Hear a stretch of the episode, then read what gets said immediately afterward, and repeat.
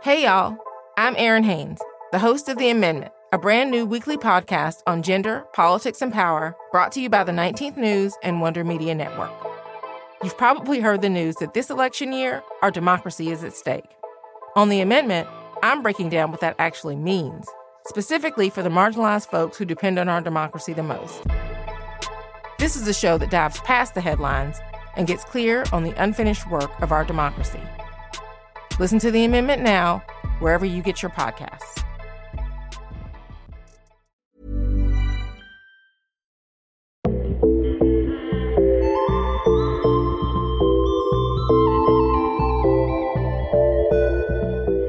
Hey fam, it's Imara. Welcome to the Translash Podcast, a show where we tell trans stories to save trans lives. With abortion access under attack across the country, especially in the South, we wanted to highlight someone working on the ground to make abortion safe, accessible, and gender affirming.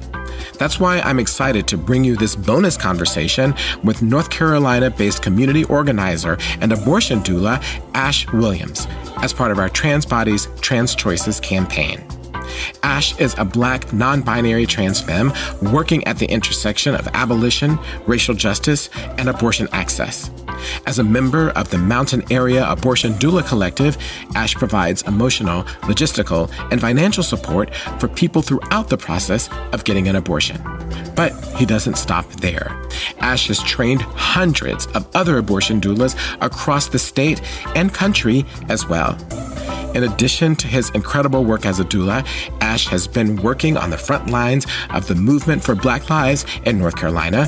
He has spearheaded multiple efforts, including a successful campaign to end the practice of shackling pregnant, incarcerated people in his state and getting a black trans woman transferred to a correctional facility in line with her gender. Ash also took a leadership role in Charlotte Uprising, an abolitionist organization working to build alternatives to policing following the murder of Keith Lamont Scott. Ash holds a master's degree in ethics and applied philosophy and is currently Project Nia's decriminalizing abortion resident. Ash, thank you so much for joining me, especially at this critical time for you and your work.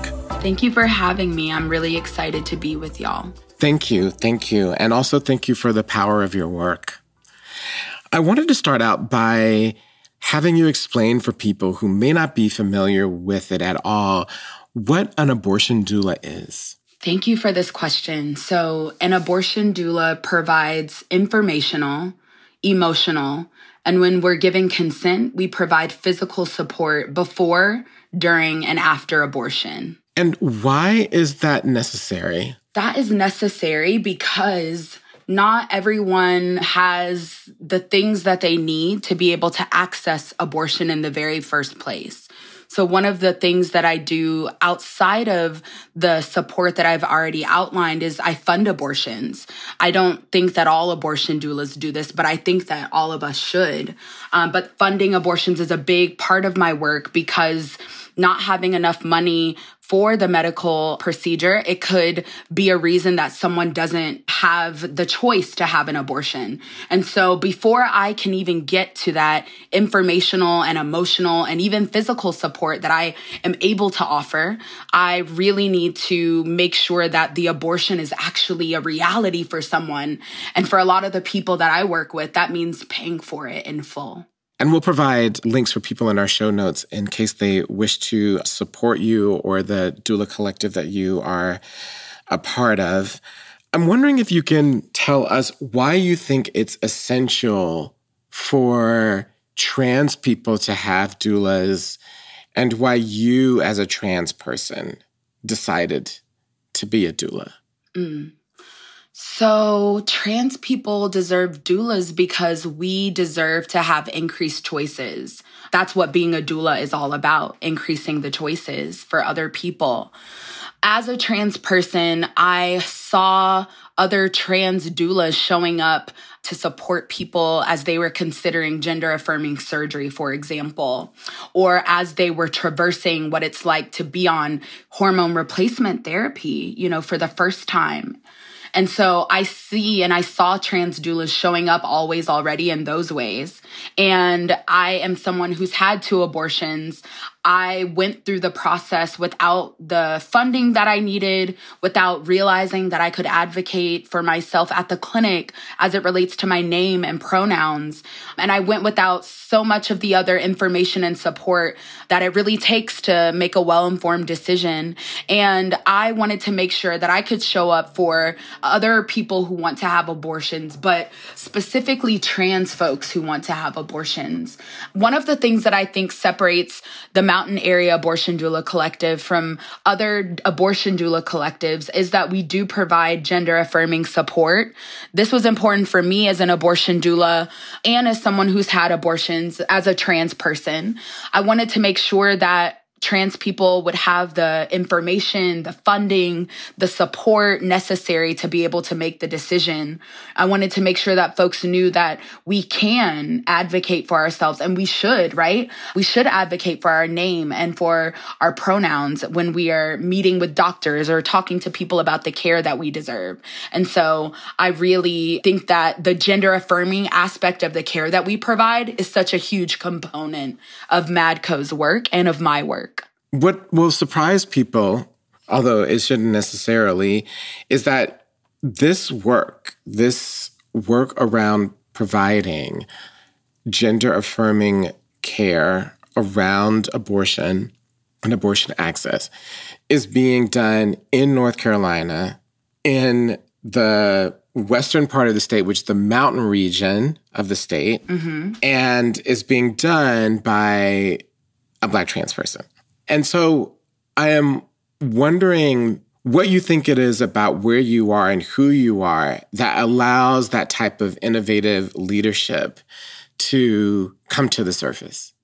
So I've always believed that Black trans organizers in the South in terms of what we're doing as it relates to mutual aid, abolition organizing work, otherwise just showing up for ourselves and each other. I believe that like our work should be focused on and looked at in ways that I've seen people talk about other types of people in other places geographically. I certainly believe that being a trans person makes me uniquely prepared to answer the call of abortion access in this time because I am able to be clear about the connections between abortion access and, you know, attacks on uh, trans people and our families, whether it be through the medical industrial complex or uh, the prison industrial complex and things like K through 12. And so when I do my work as a doula, I'm doing it kind of clear about those connections and also trying to educate other folks on the importance of them. When it's time to turn up and fight for abortion access, we also have people fighting for and in defense of transgender people and our bodily autonomy too. Understanding who you are and where you are, and that all around North Carolina, the laws are getting more and more restrictive, pushing more and more people into North Carolina, and North Carolina itself has gotten more restrictive.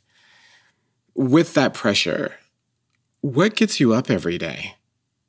And what keeps you going? I am no stranger to like the threat of criminalization. I'm currently a defendant actually who's waiting to go to trial for a charge that I haven't been seen in court about and it's been over a year now. I say that to the end of like I know that this is something that I need to do. I have things that I can do to keep myself and the people that I work for safe while doing it. And I am not afraid of, uh, of what's happening here in North Carolina. We've always already been prepared for some of these post Roe realities that a lot of folks are just getting hip to since June we always had a 72 hour waiting period, which is, you know, one of the longest waiting periods in the country.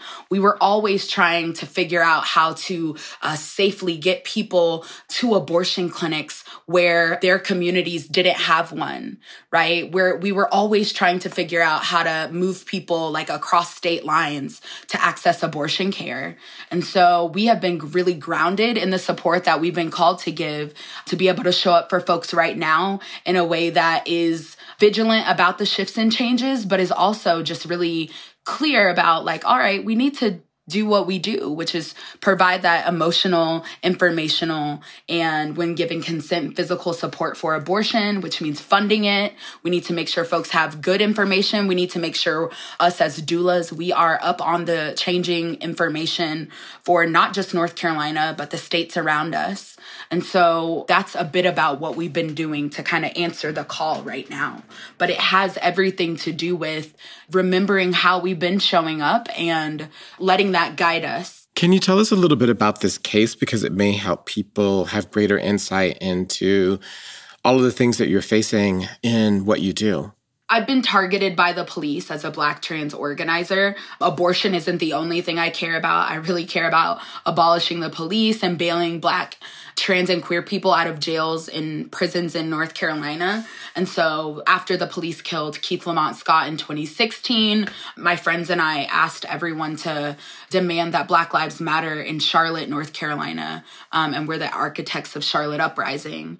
And since then, the cops have been, you know, on my ass uh, a lot. And one day in 2021, um, as I was showing up to support a community member who was trying to get away from the police. I was arrested and charged with assault on a government official. And I lost my job teaching at the university where I was teaching classes like Black Abolitionist Dreaming and Black Queer and Trans Studies. And, you know, because of those kinds of experiences, what's happening with abortion right now, like, I'm like, let's go. Let's do it you understand what it's like to possibly be targeted for your work and you don't take it lightly, but you're still driven by the need. Yeah. You're still driven by the need. Yes. People who call my burner phone asking for support for their abortion, that is what keeps me going. And as long as people uh, still need support, need gender affirming support, I'll be there. Is there a moment or a story that crystallized for you why you're doing it. Every now and again, we have these moments of we're all doing what we're doing and can be motivated by it and feel really strongly about it. And then there are these moments that really remind you in a very clear and undeniable way why you're doing what you're doing. And I'm wondering if you can tell us if you've ever had one of those moments and what was it? The thing that's coming up for me the most is actually my own reproductive justice story. Um, and reproductive justice, you know, it asks all of us to go back to ourselves and consider where and how we might have experienced reproductive oppression. I'm thinking about the first and second time that I had an abortion and I wasn't sure about, you know, whether I could share my pronouns and my name, my actual pronouns and my actual name with folks at the clinic. I was unclear about the types of abortion that existed. I also struggled to pay because I didn't want to tell the people that were super, super close to me, like at school or some of my cisgender friends. Like I knew that I couldn't share with them that I needed an abortion and I needed money. And so I actually relied on a lot of queer and trans kindred to show up for me while I was having my first abortion. And so they helped me to fund it. A trans woman actually served me as my abortion doula the first time, even though neither of us were using this language at the time. You know, my iron was low. She cooked collard greens for me after my abortion and she stayed with me for 24 hours after the procedure. And I realized that she was me um, when she was dropping me off and taking me to the appointment. I realized that she was dueling me when she was like telling me that I did a good job after. And that experience really like helped me to think about this is the level of care that people need. And it's no surprise to me that, right, a trans person offered that level of support to me because we know what we need. And I, I know that. And so I wanted to kind of move that forward with this experience of abortion that I had and moving forward, you know, I needed to have another abortion. And so I had a little bit of the language this time. Uh, I had a little bit more money. I had a similar shitty experience. Uh, and it came down to my experience as a trans person. Even though I was able to say, like, wait, wait, wait, my name is Ash my pronouns are they were they and them at the time. They're he and him now but you know i knew i could say those things but it didn't mean that anyone was going to actually honor that. And so t- after the first abortion i had another one you know 2018 that was 2 years later. And still, I had this experience that I knew could be different. I saw my friend showing up as my abortion doula. I had already started to like doula other people and started to begin some of my official learning and training as an abortion doula. And then I, I knew that like, all right, it's time to kick it into action. I had a job at an abortion fund at the time that was ready to train a bunch of doulas in the year 2019. And so that summer, myself and another staff person, a trans person, we worked to train over a hundred doulas in North Carolina. And from there, I continued showing up to fund abortions for folks. I continued to support people as their abortion doula, to find rides for people to find childcare, to make sure that folks weren't choosing between their electric bill and the medical procedure that they need to have. I was just trying to figure out what I could do. And then, you know, 2020 comes, the pandemic is here, and I realized like I could train other people to become abortion doulas. I saw the increased attacks on abortions. I saw the bans as well back then, and I wanted to make sure I was doing something, my little part. Yeah, I mean, it's interesting that one of the most profound things that we can do as human beings, I think, is to take our personal experience and our personal pain and translate that into something good for other people. And it's very interesting for me that when you're talking and when you're describing kind of your journey, that like the spirit of Harriet Tubman just keeps coming up for me, you know, very similar in that in that motivation and in that drive. Ash, one of the things that strikes me as we're talking about is something that at Translash we've been focused on all year, with our Trans Bodies, Trans Choices campaign, which are the deep links between the anti abortion movement and the anti trans movement. And that's something that you actually live. Like you live at the very intersection of where those two things collide. And for people who are in the abortion movement who don't understand that connection and those links, what would you say to those people? What would you say to those people who say, if we don't say women when we say abortion that we are erasing women or that talking about trans people diminishes women in the fight for abortion. What do you say about this intersection and why it's so important? First of all, I remind people that women aren't the only people who have abortions. And I go further to say that people who use he and him pronouns have abortions too, and we deserve gender affirming care. I also remind them to go back to that third principle of reproductive justice that says that we all deserve to live free from harm from another person, from the government, from the environment, from harsh institutions and infrastructures. I believe that this is where kind of reproductive justice's expansiveness lives. I am thinking about it's not just me like living at those intersections, it's other folks too. And we deserve the things that reproductive justice says that we can achieve. And so I know that reproductive justice is for everybody. I know that abortion access is about everybody.